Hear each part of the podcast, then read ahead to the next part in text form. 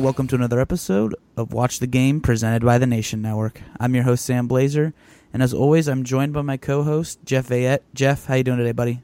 It's become always now. That's uh, that's a neat honor, but I'm good. It's uh, a little sleepless, but um, but hockey goes on, and uh, I'm glad to be back again. I know. Is that what, was that too much of an assumption that uh, we're having you on almost every episode? I guess we'll see how it goes. You never know.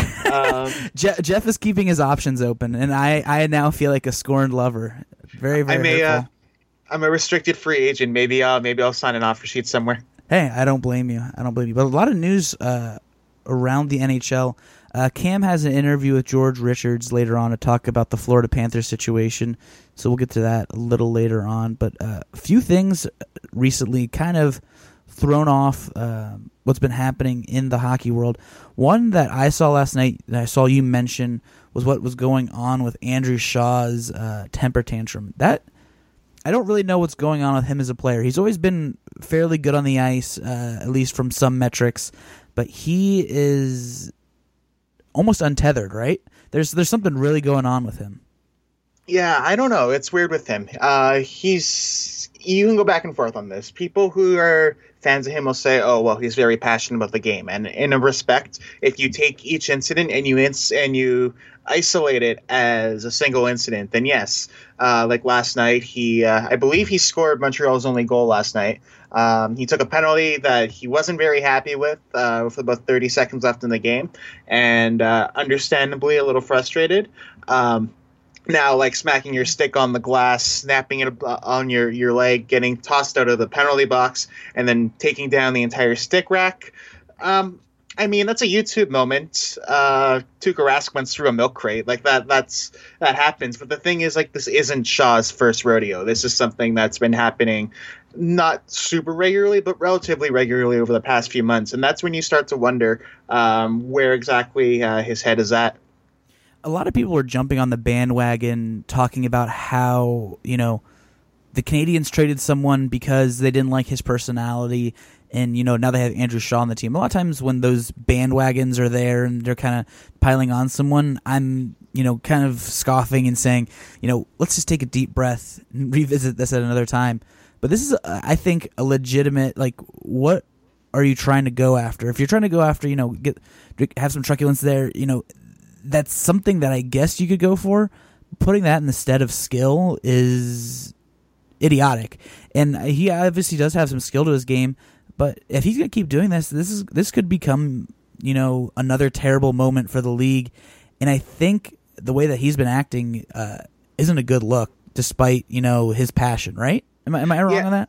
Yeah, no, that's that, that that's fair. I mean, obviously, there's going to be a middle ground here. Um, there are some people who look at what happened yesterday and go, "Oh, well, he had no regard for others," for example. But like tunnel vision happens. Trust me. I I know some of us have had those moments. I look at the uh, the door in my bedroom and there's a uh, there's a sizable dent uh, from a uh, from a moment where I just was really really angry about something. But it's a moment that I can reference as, "Hey, that happened once, like years ago," and it hasn't happened since it's not a regular thing. Everybody has those moments where something just sets them off, sometimes a good reason, and and you pass it on. It's it's when it becomes a regular thing, and where do you draw the line? Or is that player who you feel has passion for the game? If you feel that's setting a good example, is that what you want other players to do? Do you want them to mimic it so that way they can get that kind of uh, positive treatment from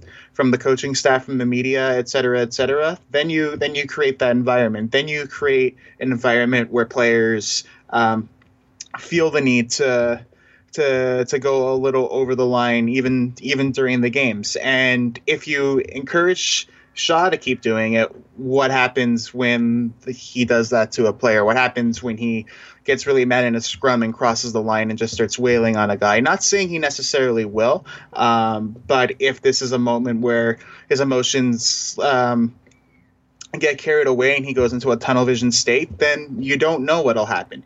You can't let that be a consistent thing. No, without a doubt. And I think that, you know, when you're around other people, young players, you know, this is an instance where it's just not a, a, good role model either. This is something that can rub off on someone and they don't know where the line is. Maybe Shaw does know where the line is and he knows not to cross it, but we've known and we've seen in the past that he is, uh, you know, a habitual line crosser. So he'll he'll, he'll obviously be a fun uh, storyline to follow throughout the year because it just seems like he's on edge and you know changing teams isn't doing anything to help that, and he's not, you know, being reeled in at all. And I, I wonder if it's going to just keep continuing there. But switching from the Montreal Canadiens, who have had a good season and they have, you know, untethered Andrew Shaw, let's talk about the Nashville Predators. After a slow start, they actually have pulled a lot of this together. Pekka Rinne has had an absolutely outstanding November, uh, nine one and two, uh, one point five goals against average, um, nine fifty save percentage. Ryan Johansen had one of the more bonkers goals I have ever seen last night. Uh, skating around everybody, basically doing it all on one leg. What are your thoughts on the Predators? Is this the Predators team that people thought they were going to see, or is this just going to be a flash in the pan?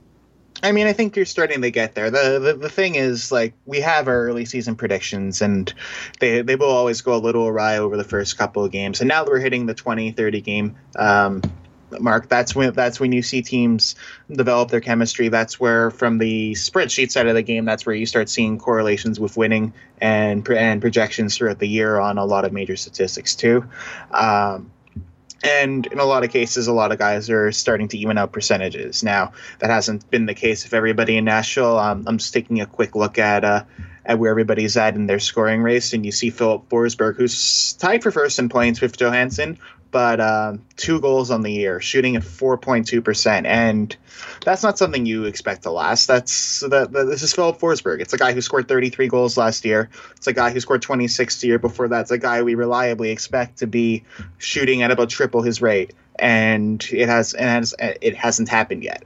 Um, but that stuff's all starting to click for them. It's good to see it.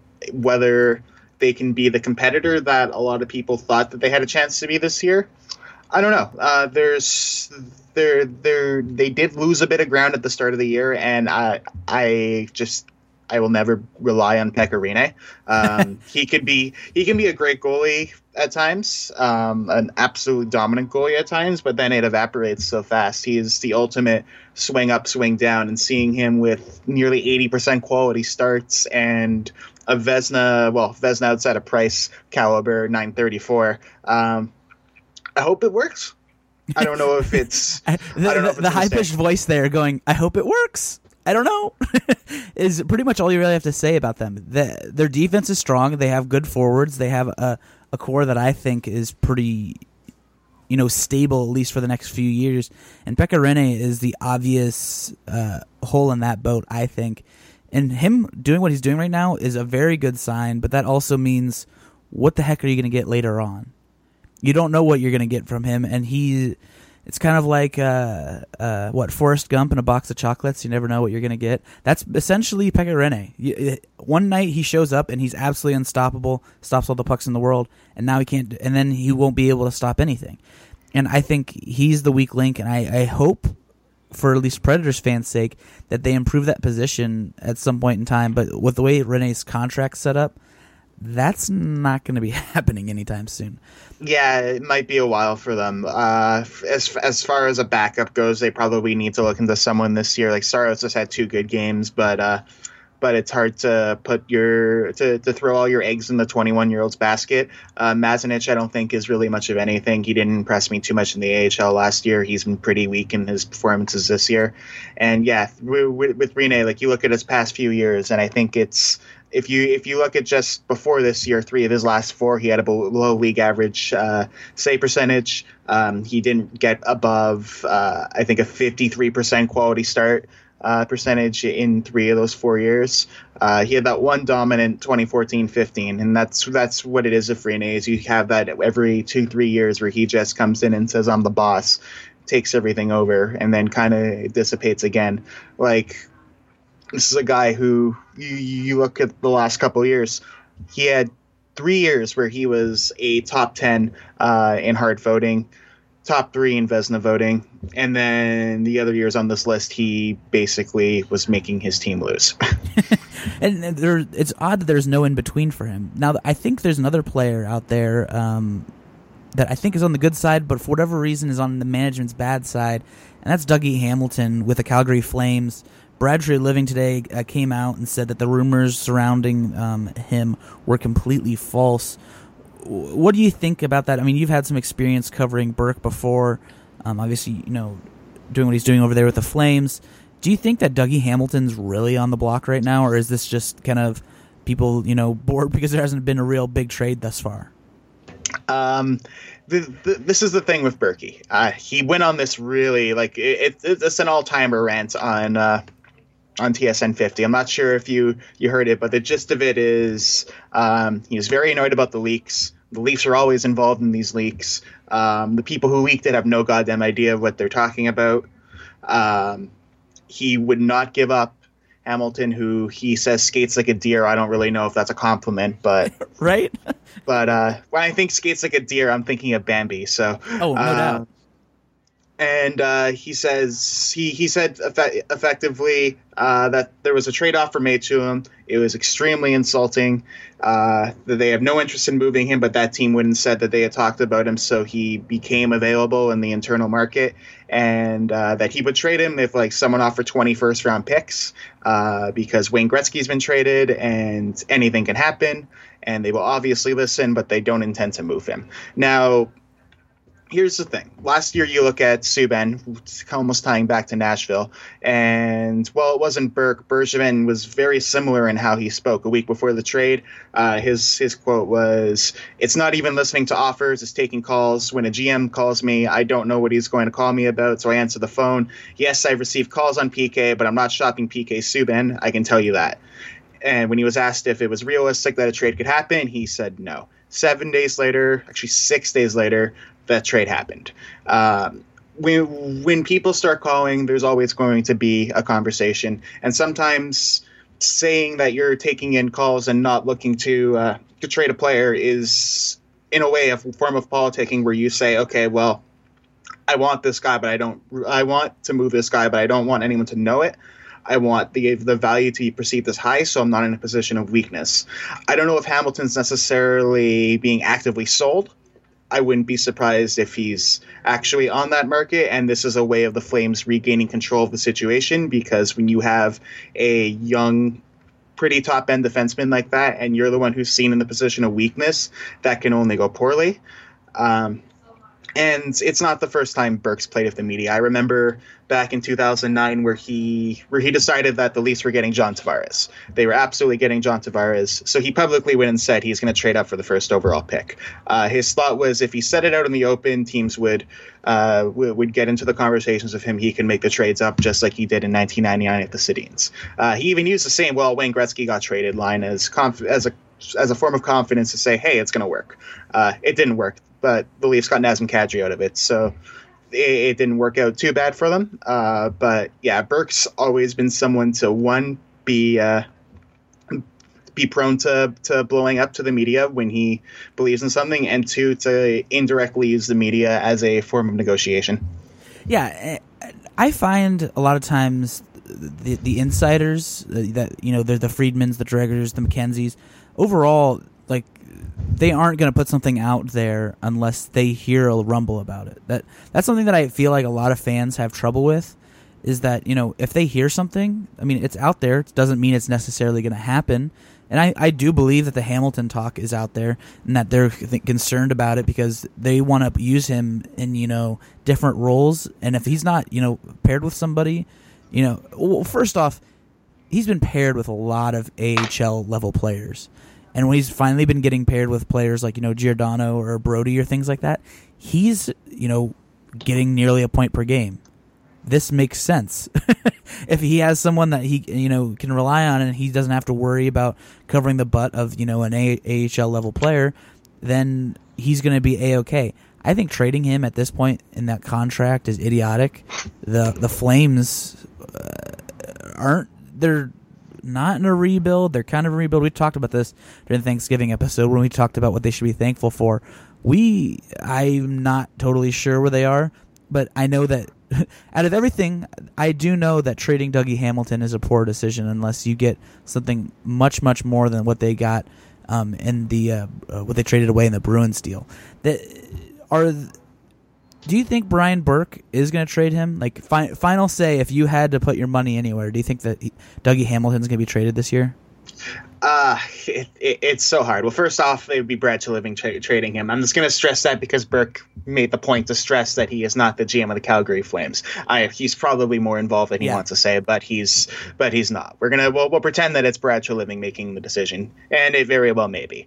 Uh, do I do I think it'll happen? I don't know. I think especially now with the way that it's spun out of control, uh, it might not happen out of spite, not just on Burke's end, but if Toronto really is the other team that uh, is in the discussion, then that probably strikes them out too. They are since Lou Lamoriello has come in, they have not been a team that has done too nicely with uh, with speculation being being brought out. Very rarely have they followed through on something that's been speculated on because of that, and most of the rumors, most of their transactions haven't had any form of leakage.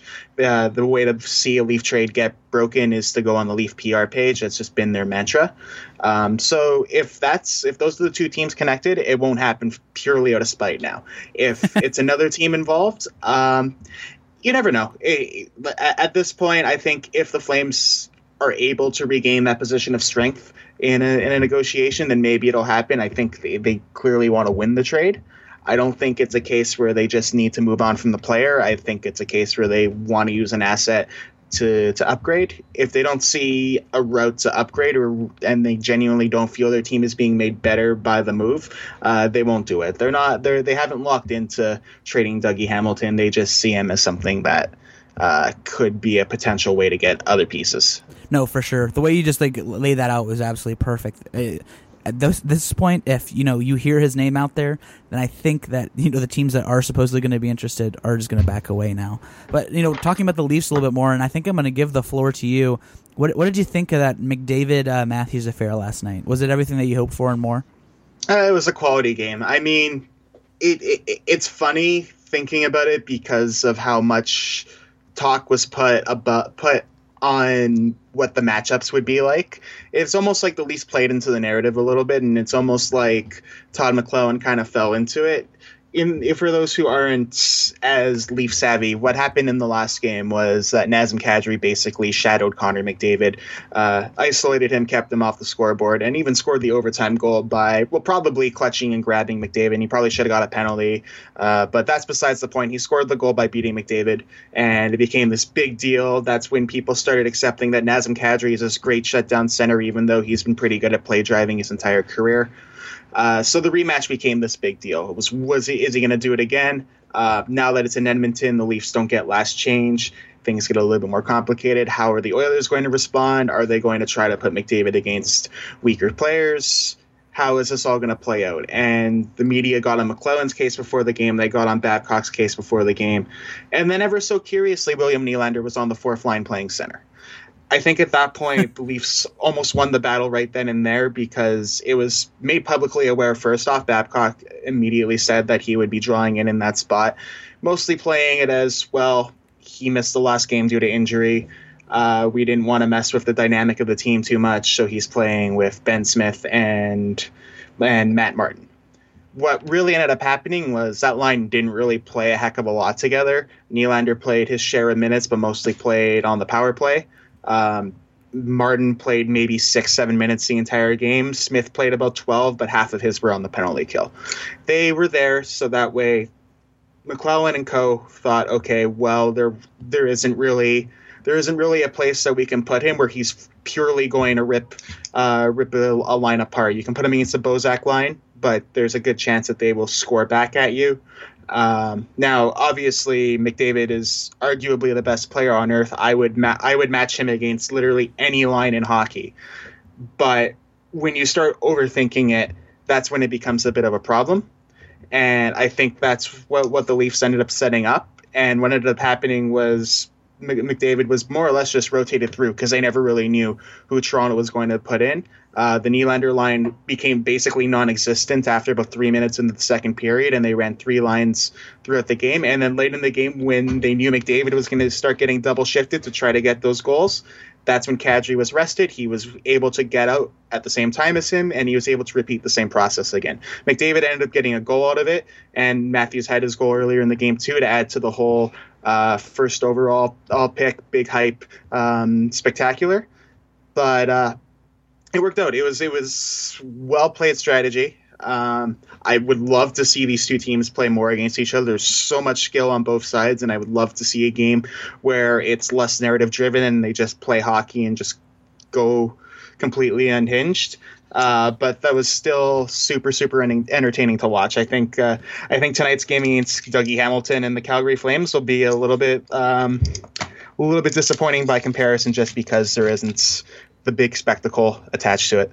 I, the one thing I miss, or you know, I wish was here in this small market NHL uh, arena is the amount of media involvement. It, it seemed like yesterday it was it was just a huge cauldron, and they were just like stirring it all up. They they were like anything that they can put out there, they're going to, and they wanted people to pick up on it and get angry. I, I, I thought it was kind of wonderful by that by that measure, just because this is not even talking about the game, but talking about how everyone got involved in getting excited for the game. It seemed like everyone was like, okay, here's the deal. We're going to put this out about Nylander, and we're going to have this to say about this player, and we're going to get under the skin of both uh, McLellan and Babcock.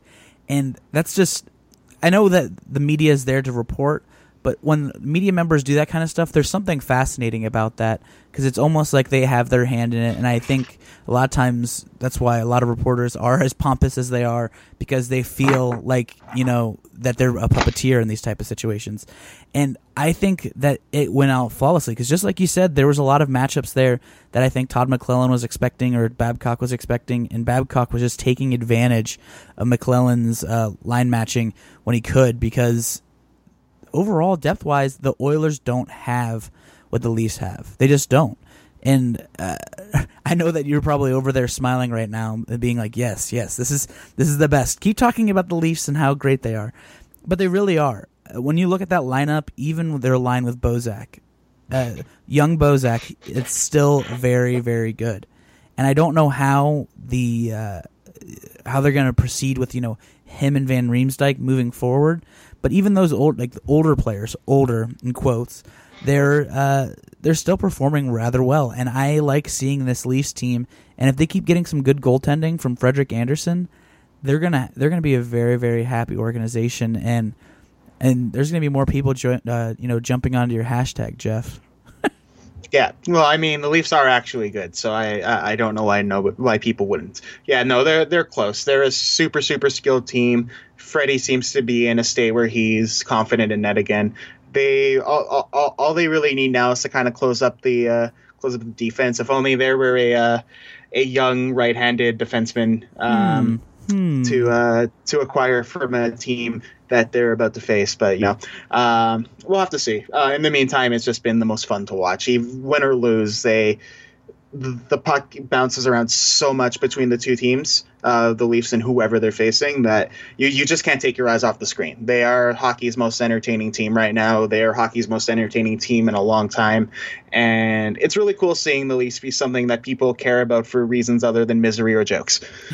no, I, I've I've been there before, and I actually co-opt your uh, Leafs are actually good in the past couple of games with the Blue Jackets. I've put the Blue Jackets are actually good, and I think – by the same token, they're, these are two separate clubs. You know, at least now talking about my hometown team, the Blue Jackets, the past eight games have won the score-adjusted Corsi battle. These are against teams like the Capitals, the Rangers. These are these aren't teams that are you know pushovers by any stretch, and they're actually improving. And I'm interested to see how these two teams go because the Blue Jackets keep on winning. The Leafs are you know improving, and they're starting to win as well. I I would love to see those two, two teams end up facing off at some point, and I'll be interested to see that that because the, the Blue Jackets are you know moving up ice as quickly as they can, but they don't have the personnel. But the Leafs do, and I would love to see the dynamic between the two of those teams. And I'm sure at that point in time, when the, that game takes place, we'll uh, end up having a nice, healthy bet, right? Uh, yeah, we'll see. Uh, we, um, I, I, I, I'm just not looking forward to uh, to hearing Marner versus Werenski about 4,000 times that night because uh, that'll be the thing. We had that with the, the Carolina game where it was like Marner, Hanifin, Marner, Hanifin, and it was it, it was wasn't really. Oh, I thought you were gonna say uh, Marner and Dubinsky. no, no. and Dubinsky, you know, cross checking the back of his head. No, I I don't like that at all. But I I mean, I love those kind of matchups where it's two different stylistically they're just different, and I think it'll be fun to watch them. And I'm sure the Leafs will end up tearing them apart. But that's neither here nor there, and we don't have to worry about that for a little while yet. Well, I meant mostly the draft day narrative, not so not no. so much how they matched up. No, for sure, for sure. Um, now, before we get to our uh, interview with where Cam is talking to George uh, Richards of the Miami Herald, um, you can follow uh, me at Sam underscore Blaze. You can follow Jeff if you go to the TLN DC. Um, you'll see uh, all that stuff over there and see his Twitter account. Um, you can follow Cam at Coom. Um, s- send us some messages on Twitter. Let us know who you'd like to have on um, for uh, the show on Friday. Apologize for the lack of the Monday show. Um, obviously, there was something going on in Columbus, Ohio, very scary, and then it was tough to get everybody on board from there. And I was obviously had my mind elsewhere. But you should be seeing the consistent Monday, Wednesday, Friday shows from now on. Jeff may be, may be participating, may not. Who knows at this point? He's keeping his options open. I don't blame the guy. But uh, with that being said, oh, you got, you got something to say, Jeff? I, I heard you breathe in there. You're like, here's the deal. I got a statement to make. I was gonna say my cost is twenty first round picks. Oh, I, I good. I I had something like really glib and mean to say there, but I was like, you know what? I, I'm just gonna move on to this interview with uh, Kim. We'll be right back. So we're welcomed by George Richards of the Miami Herald. George, how's it going? Oh, I'm doing great. How you doing? I'm doing uh, pretty good. A little bit, uh, a little bit confused by all the things that have uh, happened in the past few days in Florida. So I guess yeah. I'll give a quick background to those who, I guess, if anybody hasn't been paying attention to the Panther situation recently. Uh, the Florida Panthers, after their most successful regular season in franchise history, have fired their head coach Gerard Gallant, and he's being replaced by Tom Rowe, the current GM and apparent leader of the organization's analytics renaissance. In your words, uh, I guess, what's going on? Well, you know, the uh, ownership decided to make a change. Tom Rowe's taking over the team, uh, uh, coaching the team, and giving up his GM duties for the most part uh, to concentrate on the coaching. Um, you know, kind of a weird scene with the Panthers right now. They weren't playing that badly. They weren't playing that good either, but um, you know, they were kind of keeping their head above water. They've had some injuries. Um, ownership decided that they had uh, too much talent to, to be kind of you know just sitting at 500 as they have all year. Um, a very average looking team. Uh, my argument is it's very early in the season. Their argument is, well, we don't want to waste any more time before this thing gets too far gone. So, um, you know, it's one of those things. Uh, you know, Gerard Gallant will be fine. He did a great job with the Florida Panthers. It took a last place team his first year, got them into the playoff hunt. Second year, won a division, set franchise records. So, so he'll be okay. Um, we'll just have to wait and see how this, how this hand, you know, how the Panthers handle this moving forward. Right. So this must have been kind of an odd situation for you. I read on Twitter that uh, you and um, Harvey Fialkov are, you know, two of the beat writers that usually travel and report on the team. But on Sunday, you guys weren't. Um, you guys didn't join the team on the trip. What uh, what happened in that situation? Well, it was a Sunday night game. You know, back to back games. It is just you know, you know, times are times are tough with travel money, so you kind of got to have to pick your spots where you go, um, that kind of thing. It you know, just didn't make sense to go to Carolina. That's basically it.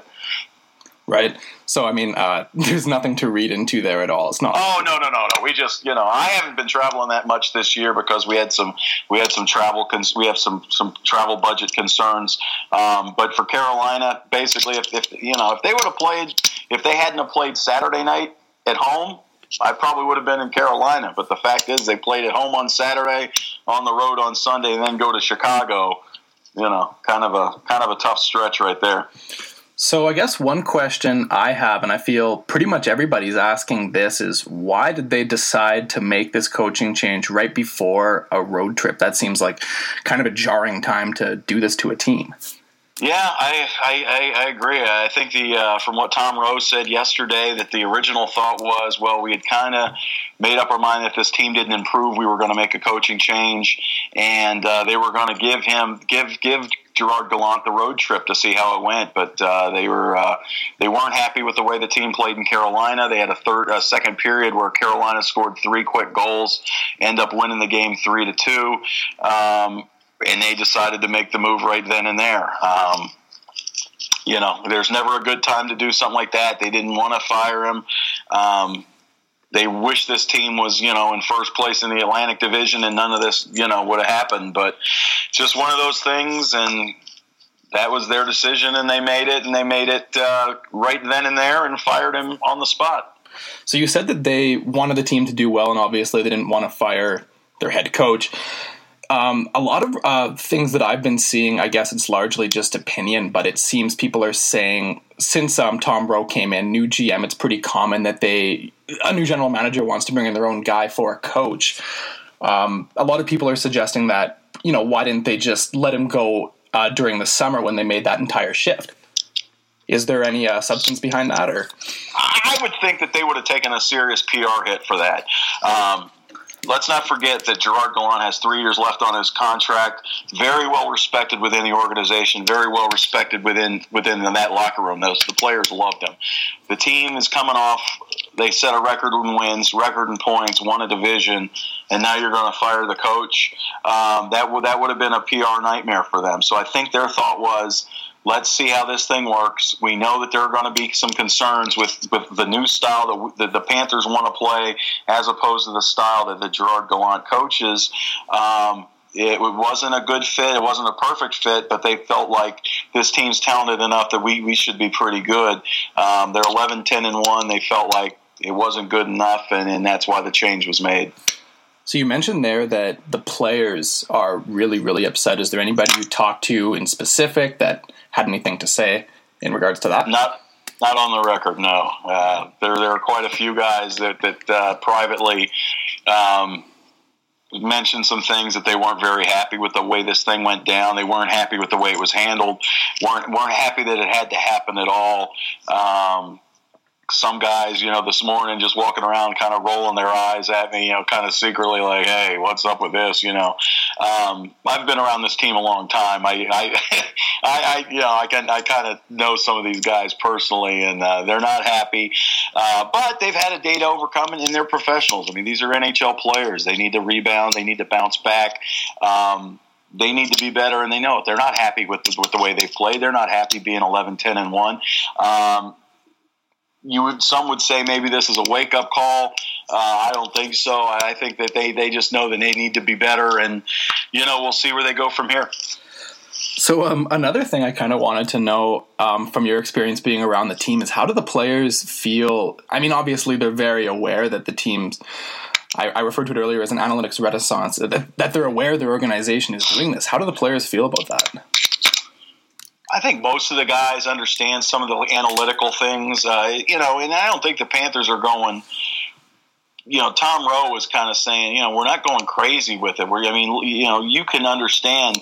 You look at the uh, the analytics. I'll, I'll give okay analytically in, in the first round of the playoffs, the Florida Panthers dominated that series against the New York Islanders. Yep. They lost the series four to two. But on paper, they controlled the pace, they controlled the chances, they everything that you could look at from an analytical standpoint. The Florida Panthers should have won that series, and truthfully, just even watching it, you would have said, "Boy, they were the better team in that series." the New York Islanders got the goals at the right time and won. And that's what hockey, to a lot of people, are about. Some people would say, "Yeah, you know what? You know, we, we look at the statistics of how that, that series went. We were very happy with the way it went. But the reality of it is you lost the series. So what what did it do? So um, I, I, think a lot of the players realize that, that there's more to life than statistics. Uh, you can't completely rely on them. And I don't think the Florida Panthers are completely relying on statistics. I think you can't do that. I mean, you, you know, the game isn't played on, on paper, it's played on the ice. But there are a lot of analytical things that, that help uh, with your uh, looking at a team and trying to figure out a team and how they play. So there's definitely benefits to, to, to, both ends of things. I think there needs to be a happy medium. One thing I find kind of funny is that uh, kind of the joke or the sentiment online, Twitter, message boards, whatever, is that you know Florida's going all in on the uh, on the stats thing, and Tom Rowe's, they're kind of making a joke about uh, this. This move is just adding like this computer nerd to the uh, go behind the bench. But Tom Rowe, you know, he's a 60 year old No. man who's uh, coaching. Has coached. He played in the NHL before. He was the first American to score 30 goals in the league, and everyone's turning this into a joke. I don't quite understand. Tom Rowe, yeah, I I think Tom Rowe maybe might be more accepted, more more open minded about this uh, new way of thinking. But Tom Rowe is an old is you know he's older than than Gerard Gallant, and and you know he's played he played in the NHL. Um, he, he's been around. He's coached you know on the in the bus leagues and everything. Um, he's a he's a he's a hockey lifer, and uh, to say that, that he's you know some kind of you know computer nerd or whatever, that's just not true. But I think he does realize the benefit of some of the, some of the new way of thinking and, and, and try and incorporate, as I said, the happy medium between what you see on film, what you see behind the bench coaching a team, and then what the printout tells you. This is what so and so did. Well, I saw that he wasn't that good, but the paper says he is. Or a guy may may look you know look bad statistically and, and have two goals. Who knows? I mean, there's all kinds of different ways. You have to be able to discern the numbers from what you see on the ice and, and, make your decisions that way. I, I feel, and I think that they're not going fully into that. You know, they're not going to put the lineup together based on Corsi numbers. You know, they've got their team. They're they're gonna if, if guys aren't producing, they're not going to play. Right. So um, another thing I kind of was wondering, uh, since you have you you must have a, obviously a significantly better idea of the ownership group in Florida than I do, but uh, if this doesn't work and the team struggles mightily this year, next year, say after they had their great year last year, how much rope is this ownership group going to give this new um, this new group and this this this whole movement? Well, I think it's not it's not something new. I think you look at the ownership group. Um, they they've made their fortune on Wall Street studying mathematics and analytics and, and quick trading. Um, they've just basically brought their thought process of, of, of using analytics to hockey. Um, yes, analytics has been in hockey, you know, in baseball, the money ball kind of thing. Um, they're just bringing what they learned in the in the business to to the hockey side of things, and um, I, I think this is how they've always thought about hockey. They just you know we they were new to the game. They wanted to, to, to have everything you know everything find its way, um, but I, I think they're they're dedicated to this because this is the kind of this is the way they, they run their business. So uh, it's just you know more you know more more of the same. Right, and they've definitely made a pretty major investment with some of the uh, moves and signings they made last year. I mean, Keith Yandle, Jason Demers is going to be around for each five plus years. They locked up virtually every you know young player they have, so this isn't really a thing they can they can step out of just like that. No, no, it's not. And you know, a lot of these guys are, you know, this is the, yeah, this is a new team. I mean, they they they, they changed up everything last year. Um, you had a lot of new faces, and it's just going to take some time for everybody to, to come together. So, again, a lot of lot of time left in the season. Right. So we've talked a lot about the organization, the players, how they feel about this. How about the fan base? I mean, the Panthers have only made the playoffs five times, I think, in 22 seasons, uh, off the top of my head. And they last year again, like you said, right. like you said, they had uh, their best season ever. So the fans are finally, you know, seeing a winning team, and then this happens. What what are they thinking here? Well, they'll be okay. I mean, I, I think you know, I, I think the, the the whole move didn't look very good. Um, I think it's been universally panned by the, national media, the local media, um, you know, fans and everything. But but now the Panthers are all on the same page. I think that's the way management's looking at it. Uh, everybody's together on this, moving forward. Um, if the team wins, everything will be fine. Gerard Gallant is going to find another job. He'll be fine. Um, if the Florida Panthers start winning, they'll be fine. Um, you know, if this thing goes south, then then then then, then I think they will have lost some people because they were like, "Why did you do that? Why did you change everything up? You, you, know, we had something good going, and you messed it up." That hasn't happened yet. There's 62 tank games left, but um, that that will definitely be a concern. And there's a lot of pressure on the Florida Panthers right now.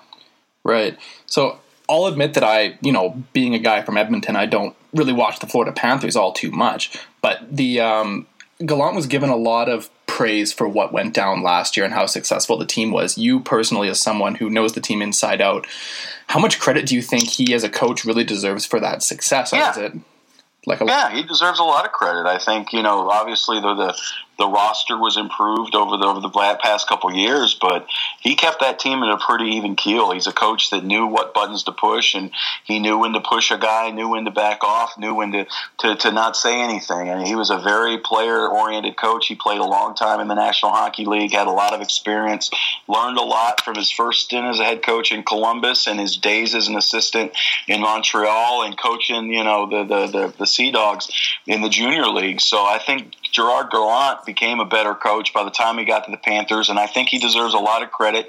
I think a lot of people have given him credit for the job that he did with the Panthers, and that's what makes this kind of surprising. I mean, his first two years in Florida were fine.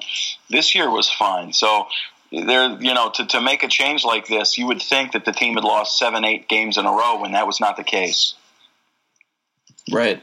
So I guess, yeah, I guess the vibe that I'm getting from you is uh, people surrounding the Florida Panthers don't panic. Things, you know, are probably going to be okay. Is that right? You feel you still feel confident with the team, short, long term. We'll see. I, I, think it's a good team. I mean, I, am with the owners. I think it is a talented team. I think it's a good bunch of players. Um, I think they will be fine. But uh, you know, it doesn't take much to, to, to, tear something apart. And if this team doesn't buy into the to the new the new thinking with their new head coach, we'll see. But I mean, like I said today somewhere else on the radio, who knows, man? This team could be in the Stanley Cup Finals. This team could collapse. We don't know which way it's going to go with them right now. So, again, 60 games to go. Time will tell what happens. Cool. Is there anything else uh, you'd like to talk about or add? I'm good, man. Awesome. Thanks a lot for joining us. I appreciate it. Finish my coffee. All right, everybody. That was uh, George Richard from the, George Richards from the Miami Herald. Uh, thanks for joining us again. Uh, thanks for having me. I'll talk to you later.